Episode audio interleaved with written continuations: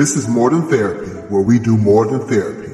Interviews, business profiles too, trainings and strategies, and thoughts of the day daily. This is More Than Therapy. More than therapy.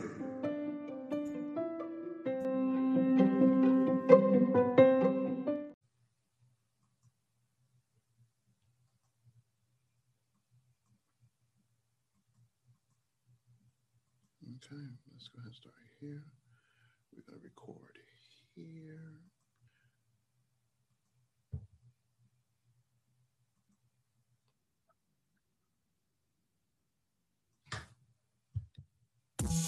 And welcome to another episode of More Than Therapy, where we do more than therapy. Today's special guest is Marlena Rogers of Rogers Counseling, located here in Durham, North Carolina. And this is More Than Therapy. I've known Marlena Rogers for a number of years. She was one of the foundations of me establishing myself here in the Durham, North Carolina mental health market, as I typically worked in a rural community beforehand. Gave me the tools I needed to be successful and was one of the people to really sit me down and help me get focused regarding taking my licensure test. As if it wasn't for her, I probably would still be provisionally licensed or no longer in the field, to be quite honest. Marlena Rogers, how are you doing today? I'm well. How are you? All right. What inspired you to be a person that's entered the mental health field and be a crucial person regarding the foundation of mental health here in Durham, North Carolina?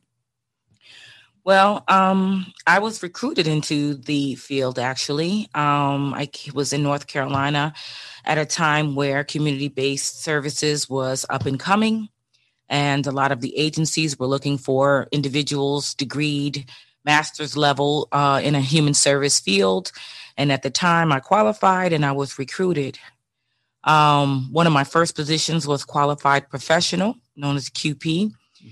And um, what really uh, I enjoyed uh, about that position is, uh, again, the freedom and the autonomy to be able to serve individuals and be uh, a helping agent um, with uh, parameters set around goals and, and, and expectations as to how to serve them, but being able to use my own judgment and my own understanding of the individual to actually you know meet their needs. And and i really enjoyed uh, that ability.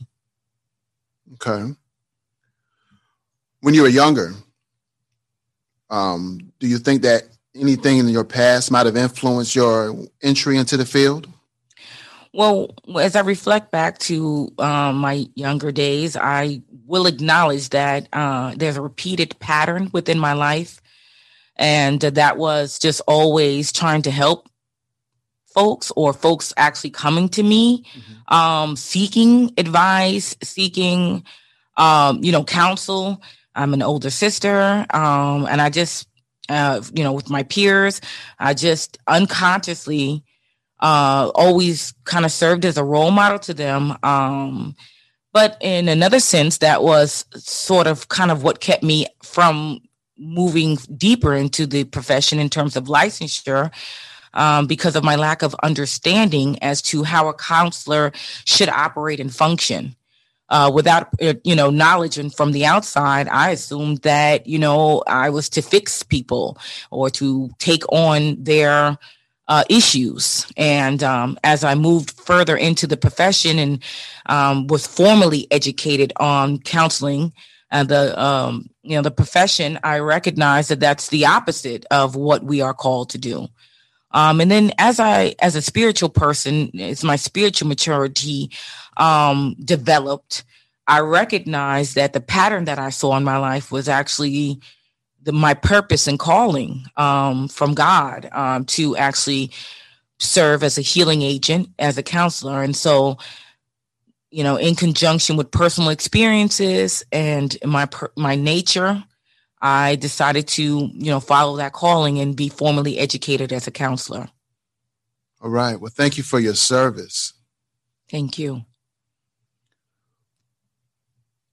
Counselors as many people in the helping field, lawyers, police officers, doctors, nurses, have a tendency to not appropriately take care of themselves or not utilize the strategies that they put on others. What's your what's your stance on that?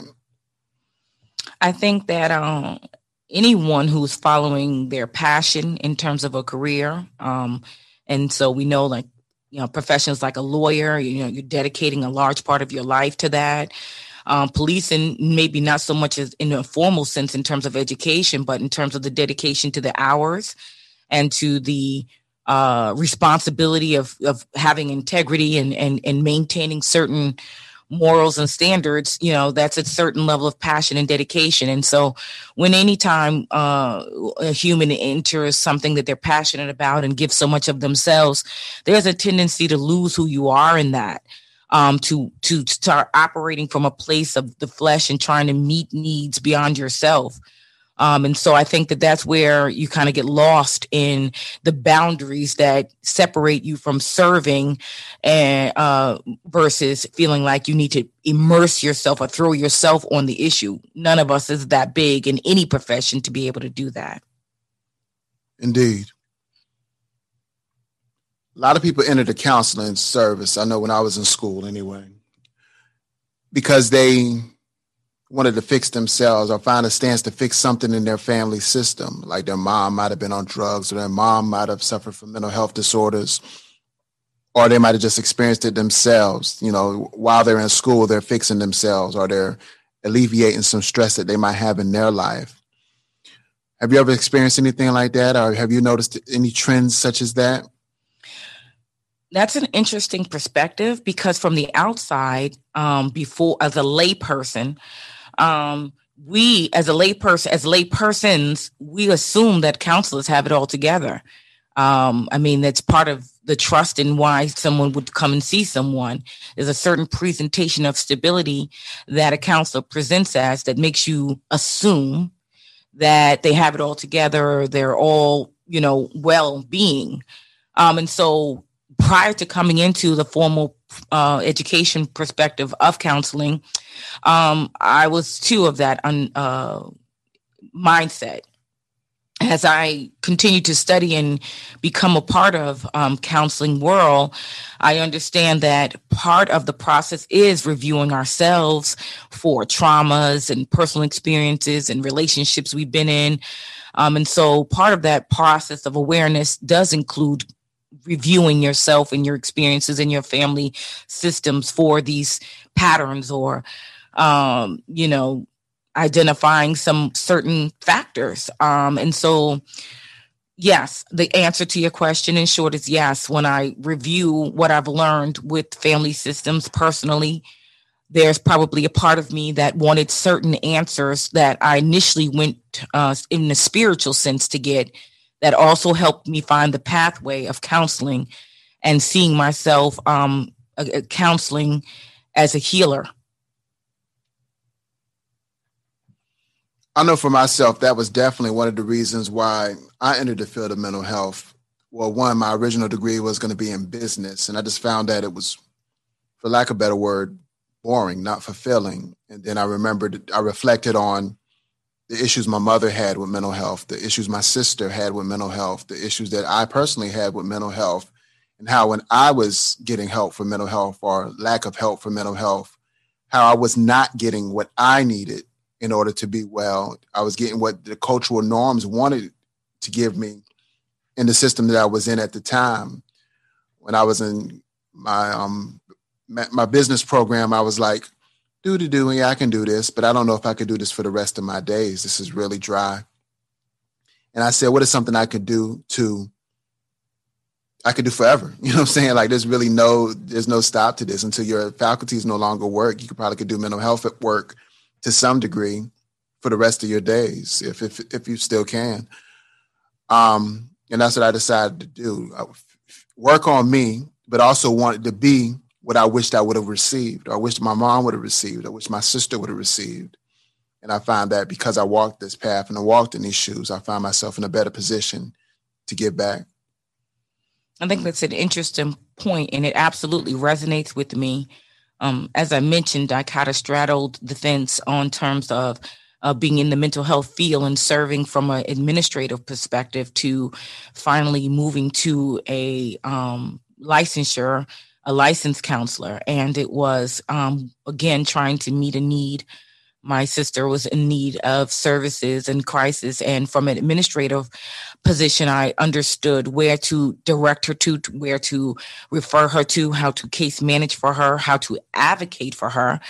Um, but when it came to giving a clinical perspective from my knowledge informally of what I seen in conjunction with what I thought her issues were, I felt unheard and I felt like because I wasn't degreed or licensed that the uh, clinicians was not taking my my input seriously in terms of diagnosing her accurately and giving her the services that she needed.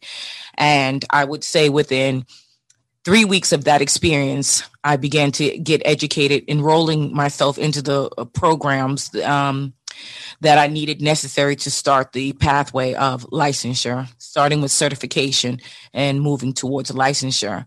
Um, the because of my initial degree, public administration, uh, master's in public administration, um, my pathway was a little bit um, not as traditional as others. Um, I started with the certification in substance abuse counseling and um, moved from that point. Um, but in my in my practicing and my internship in the certification process, immediately I knew that the skills that I had gotten simply in the substance abuse training was not going to be enough. Right. And as much as I didn't see myself getting a second master's immediately, if I was going to be an agent, a changing agent, a helping agent, that I was going to need more tools um, to support the reasons why people were using substances to uh, manage their feelings, their brokenness, their pain. Indeed. I find myself in the same boat in some ways. Like, yeah, we got um, addiction backgrounds as far as our um, licensures and certifications. And the field itself doesn't seem to give us the respect that we need in order to be effective. While we can do mental health counseling and do addiction counseling, it's like we're at the bottom rung of being able to deliver the service and not given the esteem and respect from other services regarding it in many aspects. Um, I was a previously a team lead for community support team, as an LCAS, but then the service definition changed and they said people with LCASs cannot be the team lead anymore. I was a team lead for over 10 years. So that was shocking and very hurtful to me myself. BetterHelp, uh, online mental health platform program or whatever, indicates that LCASs are not eligible to be on that platform? Do people not have mental health, I mean, and addiction issues, or do they only have mental health issues? Are you saying that uh, a LPC or uh, an LMFT or LCSW is better equipped to deal with mental health and addiction issues when a licensed person with an LCAS has the background for both? I think not, but that's where we stand right now. Our board, our lobbyists aren't as strong as the LCSW board who can who has lobbied to say that only we can bill for Medicare, leaving out all other you know licensures and certifications because their lobbying board is so strong. They're just bullied over you know the other services, the other types of um, mental health programs, um, licensures and certifications, and I think that is deplorable. That you know we should all be in here for one purpose, and that is to empower and educate the client base to heal the client base. I agree. I feel like um, from a different perspective, but but definitely having the same feelings. Part of my intimidation in navigating this situation was overhearing uh, persons discuss navigating you know the testing the hours all of these um, parameters and me just already having a master's degree not being interested in any of that and also feeling the um, judgment or the prioritization of these different degrees the L, you know lcsw versus lpc and what I labeled, you know, as degree snobs. I mean, it really turned me off. And so again, I was not eh, not interested in any of it at all. And it actually delayed my process or my calling longer. I continued to educate myself and continue to ask my peers, you know, what is the difference between degrees? What does it require? What does it look like? And though that process was very helpful because I continued to question it and I continued to question myself to be clear about if I was going to get a second master's degree, exactly how that would be used and exactly specifically what I was looking for. And unlike um, what I was being coached to do, the, which was the degree, the master's in social work to become licensed um, as a licensed uh, clinical social worker, I decided to get the master's in clinical mental health because my true desire is to be a licensed uh, practicing counselor, and um, I wasn't looking to be refer, you know, to be a referral source or the link, you know, in the way that the service definition says that, you know, someone who's degreed in a uh, master's in social work is. That my true calling and my true desire was to specifically counsel and counsel individuals, and so for me, that kind of research and the time that I took allowed me to find the um, the program that I wanted at the institution that I wanted, and because it is a calling for me, and I you know felt like it was a calling from God that I chose a, a Christian based school where I could be able to speak about the fact that I thought, felt that it was a calling and to be reinforced in that way, um, you know, with my education. Indeed. Counselors need to do their own work. It's something that you've spoken on in the past. Um, I know a lot of counselors suffer with anxiety and depression, as well as other ailments. Some going into the addictions. Um, I remember a, a, colleague of mine who was um, an LCSWA and a um, LCAS A who was actively using substances while I'm working for the agency and blurred boundary lines or actually broke boundary lines regarding utilizing such substances in the presence of the client or with the client. Wondering like if he could have benefited from you know his counseling himself and if brought up to him just knowing who he is he probably would have balked at it. Like counselors are supposed to have their own skill set. They probably don't need therapy. But when i was in school that was one of the things that we were encouraged to do, at least for one semester, was um, seek out therapy services, mental health services, in order to get a feel of what it would look like as a person on the couch, I guess. And I just continued with that as I do have a number of diagnoses that I deal with. But the caveat is that is like when I go to my psychiatrist, when I had re-entered into mental health services recently, you know, I was asking for certain medication to help me focus because I was really going through some things at work. There's just so much productivity put on us and not getting the support that I felt that I needed as a clinician. And I asked her, you know, help me something, give me something to focus or help me to, give me something to, to reduce anxiety. But because I was a therapist, she felt that I had a skill base, strategies that I could utilize instead of utilizing medication. And I think that that I didn't think that was appropriate, and that kind of hurt me to a sense because I know I can use skills all day, but sometimes you need a little bit more. And I actually do have a clinical diagnosis of bipolar two, so that does, in many cases, need medication management. And I was just turned off by the fact that that psychiatrist indicated that I was not eligible for that because I was a therapist and I should just use my strategies and use my skills. And I wonder, that if I came in with a different complexion from a different cultural background, would that have been the case? As I know, a clinical director who actually is prescribed Xanaxes, and I'm pretty sure that her symptoms aren't any more complicated than mine. I think that what you've said is very loaded and layered. I would like to start with the fact that um, the master's level degree for counseling does require us to look at the ethical considerations and does formally, you know, train us that we need to do our own work. We have clinical supervision. We are called to participate in groups so we can see what groups feel like, what is part of being group, member. We are called to sit in on, you know, meetings, AA meetings, such, you know, environments like that.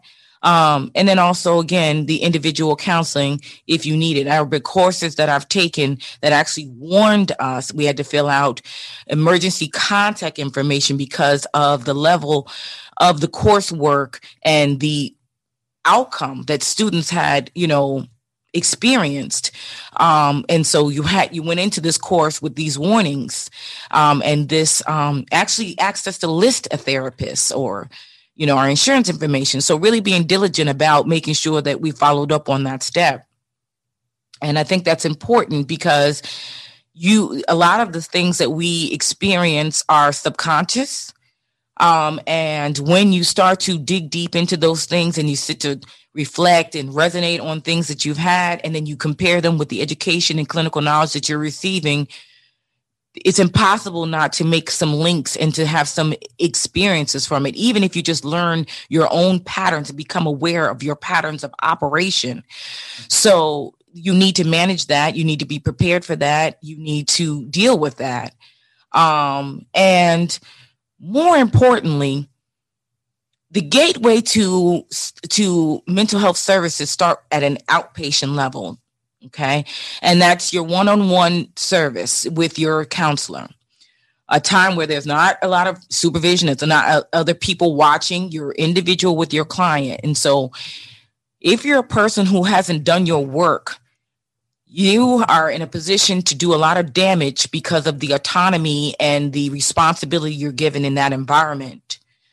Um, but more importantly, from the client's perspective, and you've given some examples of the inappropriate boundaries that a client has done in one aspect, but even at a lesser level where the person has taken all of the energy and and and and wherewithal they have as a, a human to really come to terms with the fact that they are hurting on an emotional level and being impeded in life to the degree that they need to seek you know services you are the gatekeeper to this person even you know continuing with that service or if they need even more sometimes they do to moving forward so as a gatekeeper your responsibility is huge in that customer service experience with that individual indeed, indeed. i've been told people have shared with me where you know their therapist has canceled on them multiple times has fell asleep in a session um you know and basically just really not taking care of the individual in a time that they need to be cared for at most when they're most vulnerable. Um and so you're doing great harm by not creating certain environment and and that's external and internal. And i'd like to elaborate on that further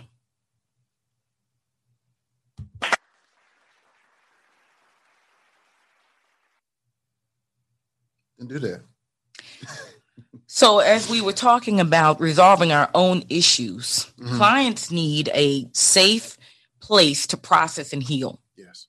We've already spoken about the fact that it's already taken almost all the energy they have to make the appointment, to identify where to go, to make the appointment, and to show up. So, if we looked at a barometer from zero to 100, let's say that that took 60% out of them. Right.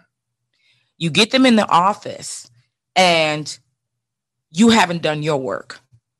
You're dysregulated for your own personal issues, whatever they may be financial, interpersonal, you know, mental health, substance abuse, whatever the issue is. And they meet a person who isn't receptive, isn't prepared for them. All of this comes from an emotional energy perspective. And so, from the time my client makes the appointment, I need to begin to prepare for them, to receive them. As a Christian counselor, that might mean praying that I'm the person they need to see or that they get the revelation that I need to be the person that they need um, to work with, um, or if not. But basically, it starts from being prepared in my spirit to receive them. And as they show up, um, it's important that I've checked my own energy, that I'm regulated. Whatever happened before their appointment is no regard. If that means I need to show up to my space early, play meditation music, have a cup of coffee. I need to do self care to manage myself so that they are receiving a flat and stable uh, individual. When I say flat, not that I'm devoid of emotion, but that I'm not projecting any emotion of my own onto them. Um, my environment needs to be warm and inviting. Um, I need to be, you know, cognizant of the temperature, the seating arrangement, you know, make sure that they're cleaning products out so they're aware that the environment is safe and sanitized. Have masks if is necessary, if they don't come with one. But more importantly, that anything that I need to do for the session is already done so that I'm able to engage with them eyeball to eyeball and that they immediately have my intention, my attention when they come in. Um, I deal with duly diagnosed individuals. So a lot of times the substance abuse history, they don't have the ability to wait. They want to speak as soon as they come in about their day or whatever's going on with them. That impulsivity is always, almost always present. And so it doesn't have to be spoken. I need to know that as a clinician that I need to be ready to engage them at, at whatever level they come in the minute they hit the door. Um, and I think it's unfair for, for us to, as clinicians, to make them wait or to be unprepared or to be taking phone calls or to be, it's just unfair. We knew they were coming. They have a scheduled time and I need to be responsible and engage them when they arrive. And um, again, the, the ethics, a lot of the external in terms of the environment and, and receiving them. Indeed, indeed. More going a little deeper, the internal preparedness includes, uh, again, regulating myself, understanding my own biases. We all watch the news. We all have feelings about what is happening. So I need to understand where I am with that and, you know, how to manage that appropriately and ensure that I'm not engaging any counter transference with my client. Right. I know we find ourselves in an interesting position in, in the current world regarding Trumpagetting, BLM, our political stances, COVID 19, mask, no mask. And I think that clients are very verbal, or maybe sometimes not as verbal regarding their stance, as well as clinicians, as they may make a stance in social media or in their personal lives. And I find that sometimes when they're on different ends of the spectrum, that that can impact the counseling. Yeah. For instance, I had a client that was definitely a, a Trump supporter and though I didn't judge them based on their proposed ignorance regarding the, um, their love and affinity for that president, I believe that because I was of um, Cuban, Latina, African, Latina background, that they thought that automatically I'm a Democrat, that automatically I'm for Biden, automatically I'm against Trump and yes, they assume correct.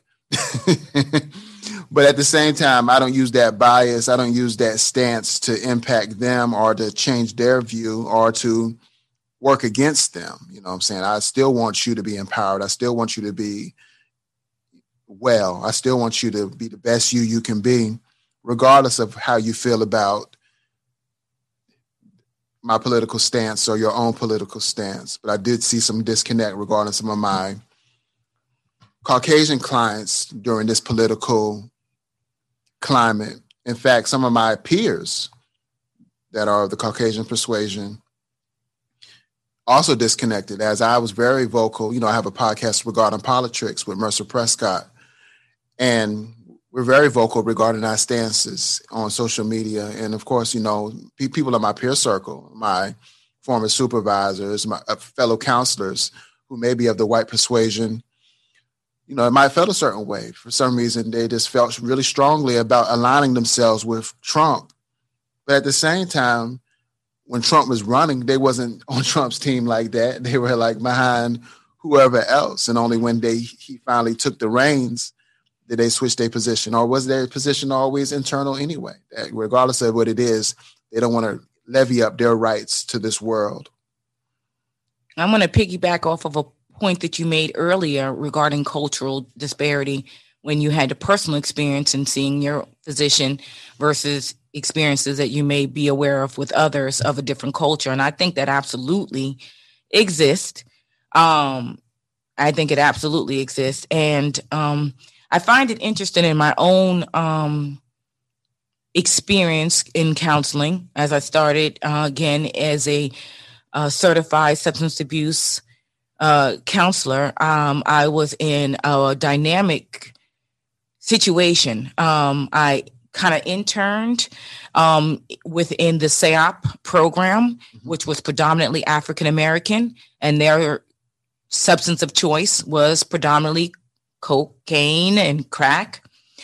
And then as I got a formal role um, in um, addictions, uh, being a, program manager for the office based uh, opiate treatment program, I obviously had a different client base um, that was predominantly Caucasian. Now, this occurred prior to the cultural shifts and political shifts that we experienced. And I had very good relationships with all of my clients. They came from rural areas. And again, like you said, I served them to meet a need without regard to how they present in the in the physical sense. And it was always a respectful ex- exchange. So I always move from a place of respect and that comes, it starts with me in my presentation, how I show up consistently on my outward appearance. And that goes to doing the extra things in terms of, you know, your clothing, everything. You need to be together to demonstrate a certain level of respect and structure and togetherness. Um, and I think that that's one of the things that I use, a soft skill that I use um, throughout my career. Now, as I continue to operate as a clinician and counsel predominantly Caucasian individuals in a time that is very divisive. Again, as you say, uh, these political positions and, and biases are coming out and being more outspoken than they were when I initially entered the field. I believe that those were the feelings of those individuals then. However, they were not um, empowered to speak as they are freely now. But one of the things that I use with my clients is that I break down judgment and barriers by always, from the beginning, speaking about addiction as a disease. And so, because I continue to come to them at a place of non judgment, I believe they interact with me as such. They respond to me as such. Now, obviously, you see that I'm lighter complected. And I do know that that makes them feel a level of comfortability to say things to me that they may not say to someone who was of a darker complexion. However, I still stand strong in my own culture and the only, you know, racial identity that I know. And so while I don't need to impose myself on anyone, I operate from a place of unconditional positive regard. And that allows me to build a therapeutic relationship that allows them to be who they are while I'm still who I am and um, and I think that that allows them to speak freely about their views, but not in a disrespectful way. And I allowed them to have that, but we always come from a place of education. One of the comments that I had from one of my group members recently was, I noticed that I just see a lot of you know, it's only just talking about, um, you know, Caucasian folks using opiates. And so we had an honest discussion about that. I mean, there's a lot of implications as to why we can find a lot of programming and movies on the opiate addiction and why and how and how it's affecting them.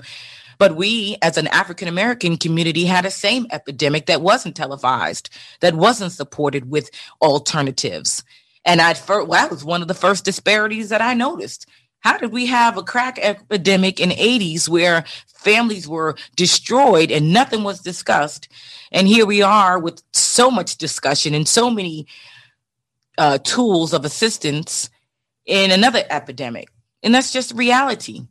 That's the honest world that we live in. And we have to have honest discussions about that reality. Otherwise, it's an elephant in the room. Indeed. Thank you for that perspective.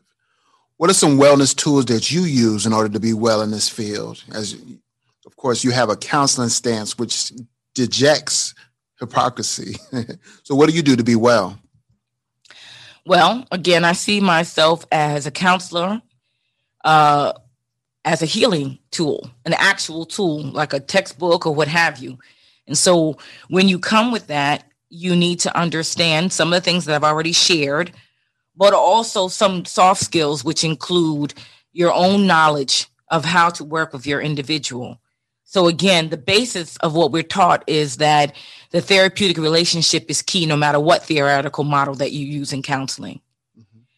I think something that is maybe not necessarily spoken of, but maybe implied that has always worked for me is that I take detailed notes and I listen intently to my client.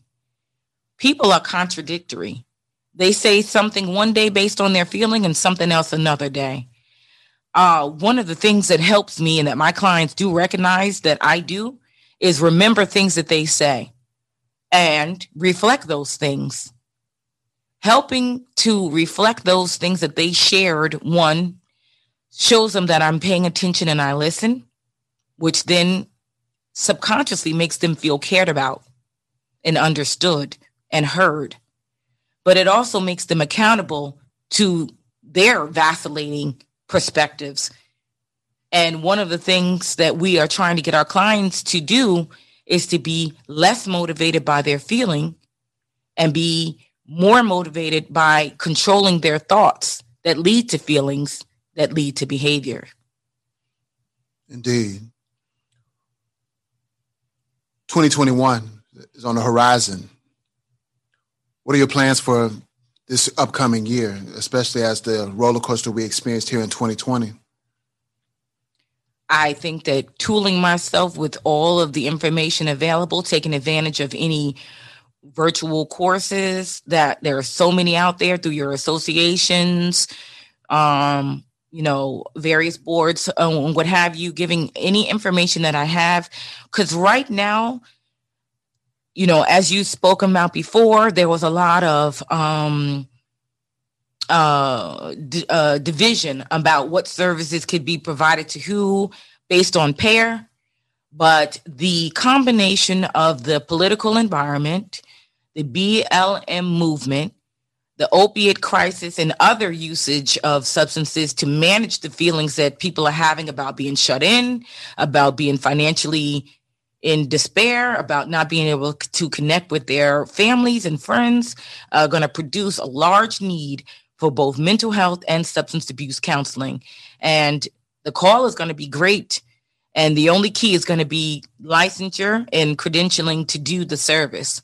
I think it's going to be less about what type of, you know, if it's LCSW or LPC or LCAS. I think it'll be less about that. Even C, um, CADC, it'll be less about what you have versus your experience and skill set.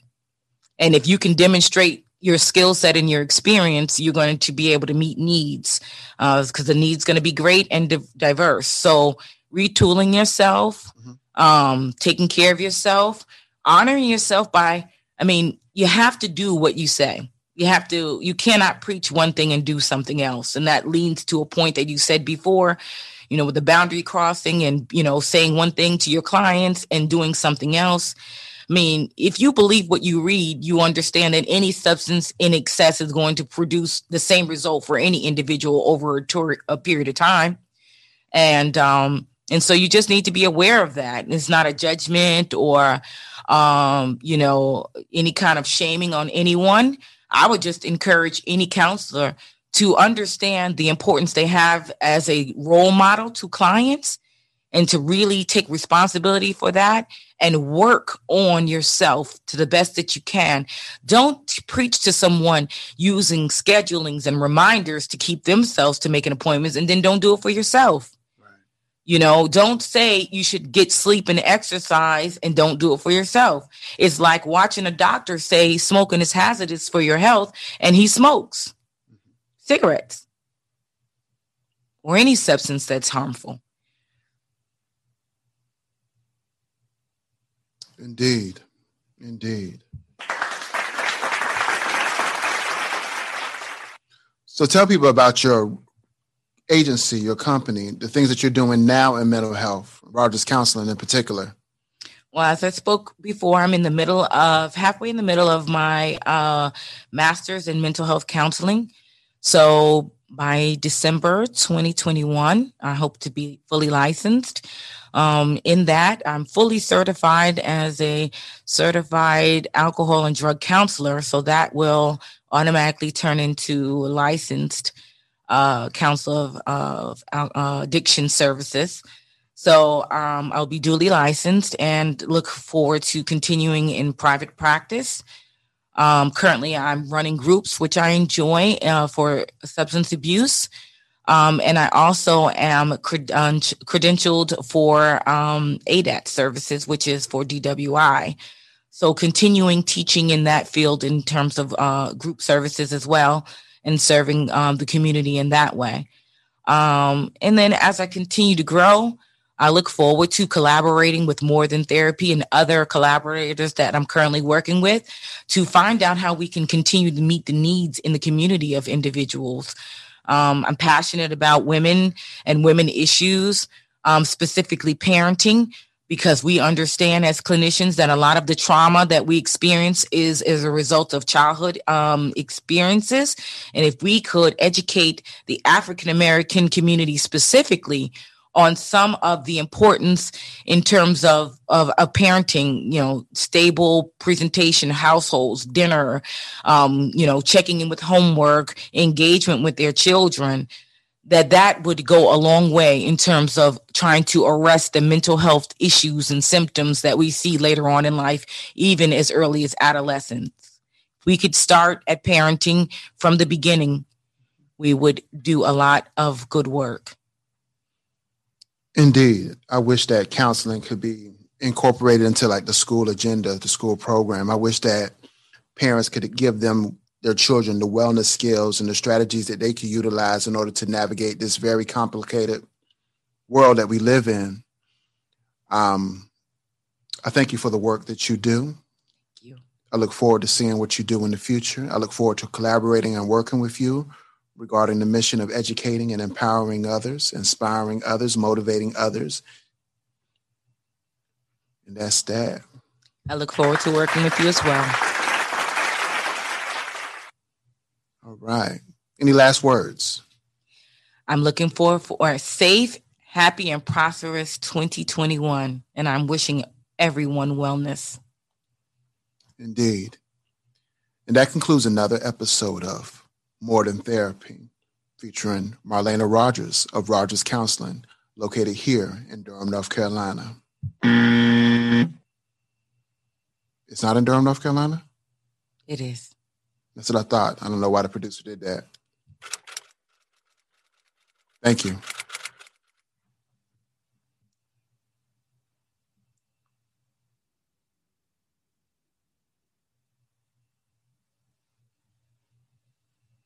We let this. We let the last string keep going. That was a Good. I think that was a. Oh shit. that was a good. I think that was a good episode. What you think? I think so. I think. I think you're a uh, very good interview. You definitely fill the space with information. See what I hate. I had an interview the other day. Ask a question. Give me like four words. So I had to keep going, keep going. I don't, I don't like talking. I want, I want to talk less. You know what I'm saying? I, all I can say is that I've been looking forward to this opportunity for a long time. Yeah. Initially, when you talked to me about it, I was frozen with fear. Oh man, that's um, crazy. Yeah, it's, it's, a good time. It's like no stress. I mean, we can always stop, restart, stop, restart. Yeah, the questions sure. aren't going to be digging, digging into your personals like that per se. Yeah, depending on the interview type. Well, it's just intimidating. I mean, you are well versed at this. You've done a lot. Um, I've seen some of what you've done, and really, I've never really even heard myself recorded, let alone videoed. So okay. I was intimidated initially. But um, as I continue to, to um, reflect on it and to discuss it with you, mm-hmm. um, and then as I continue my education, I do feel like I have some perspectives that I'd like to share. Yeah um, and I had something to say. So um, I think with timing, everything comes as it needs to. There you go. There you go. And, you know, you'll find, especially as the world is changing, that you'll be doing more of this type of thing because you know groups, trainings, you know things, things you're getting into collaborations, workshops, we're moving to a more virtual world. And, you know, you've already you've always been a great speaker. You've always been very articulate in speaking. I mean, I know more and more on one on one, but you've done groups before. So in, even with that, as we do something more, we grow more. We start getting our swag on it. You know what I'm saying? Yeah, one of the things that I try to do in my life right now is to always press myself to do things that I don't really want to do, mm-hmm. you know, or things that are uncomfortable to me. Right. Um, I also serve as a tutor. Um, and when things had changed, I had um, kind of strat not straddled the fence, but basically launched two businesses because I'd always done tutoring and um, taught early reading skills, which I've also been um, passionate about. And so launching my educational services, um, you know, and uh, seeing what that looked like in a virtual world in terms of, you know, recording myself and um, doing a virtual classroom, and that was super intimidating. Right. And um, but I have uh, students that I have been working with now for three months, and you know I fought through all of the angst that I had, and it was a fight to um, pr- continue to pursue that. And um, and so I continue to tell myself that I need to always keep a something operating that push that expects me to grow and push further. Right. All right. All right. All right. The hypocrites, though. you know, this ain't for the podcast. It's just keeping it hundred. Man, there's a lot of hypocrisy. I see so many ethical violations, and even when I tell my supervisor or tell my director about what I'm seeing or what I'm noticing, it's almost like it's brushed underfoot. You know mm-hmm. what I'm mm-hmm. saying? And I think that as a whole impacts morale because I'm not the only person seeing it in many cases. And when uh, I think when they see people getting away with stuff, clinicians, you know, that I supervise, I think that takes away from their dedication to the to the work. Um, you know, we've expanded a lot at my agency, and I just find that the quality of work isn't as strong as when you were there a couple years ago. It's almost like they've been impacted by the evil the darkness of others, and that therefore they can't be 100% for themselves. And these, in many cases, these are people that I've seen in the past, the, the ones that the ones that I do know personally, that were phenomenal. Mean, that were like, oh, I want her on my team, or I want him on my team, or you know, if I had another agency, I want them with me, you know, on my board or whatever. But not so much anymore now. It's like their essence of their soul of empowerment and education of the, being in the helping field has been stripped away. I think stripped away is an excellent way to put it. Um, I spoke earlier about the fact that um, there's energy. I mean, you know, there's science to everything, right? Right. So we know that energy is transferred, mm-hmm. right? So understanding the environment that you are in, okay, and if it's toxic, it will deplete you. It will rob you of your morale, of your spirit, of your dedication, it will rob you. Um, when I entered the environment, uh, I, my spirit was I was at a point of growing my spirituality, and in that environment, in certain positions, I was able to do that. I was undercover, and I really honed my spiritual life. Um, and I served to be a person who got along with others, who wanted to be a beacon of light. That was intentional. I chose to be that person, mm-hmm. and um, and then I saw myself as I moved on because of course those things you know cause promotion to occur in your life right it's a natural occurrence you do well you get well right and um, i saw myself um, changing when um, my needs were being less met or i felt that my value was not being um, saw you know wasn't being seen rather um my value wasn't being seen and and and, and it diminished me. I began i felt it internally. See that's the thing about recognizing yourself or self-care. You have to be able to recognize when you're not operating as your best self. Right. And i recognize i wasn't operating as my best self but as you stated if you don't have good clinical supervision mm-hmm. you know you might be not directed appropriately and i think in certain certain you know circumstances i absolutely was not being directed appropriately to e- one even to get the right terminology of what was happening right. and what was happening to me is that my value system was was was at at war mm. right so my intention to serve people and to do things with integrity to do things you know in right order was operating contrary to the environment which was not the priority there right. and so in my determination to be one way in an environment that wasn't supportive of that it was contradictory and painful in the flesh to experience that. And if you're not strong or you feel not empowered to make a change or you're not in a situation to make a pain, change, it's an imprisonment or a, a bondage of sorts. There's no way for the human spirit to to survive that. Right. Now, what I can say about that is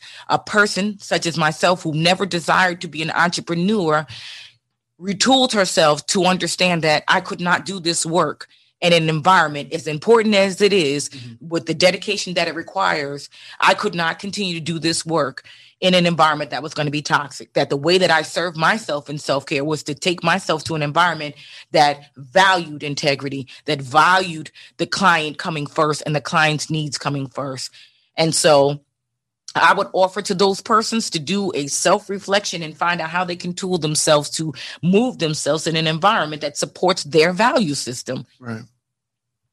All right. Well, thank you. You're welcome.